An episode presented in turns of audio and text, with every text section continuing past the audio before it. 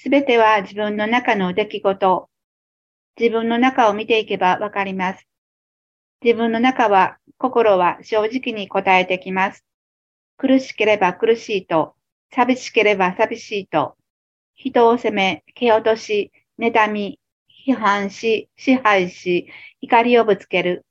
それらは苦しい、間違っているとしっかりとはっきりと伝えてきます。そしてそれではどんな時に嬉しい、幸せだ、ありがとうと伝えてくるか。これも偽物ならば嬉しい、幸せだと伝えてくる一方で違う違うとも伝えてきます。とにかく自分は自分に正直に答えてくるのです。どんな場合も、どんな時も正直に伝わってくる思いをまっすぐに真摯に受け止めていける肉になりましょう。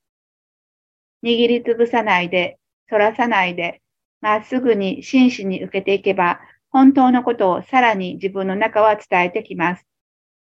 あなたは私を捨て去ったけれど、私はあなたの中にずっと生きています。信じてください。私に心を向けてください。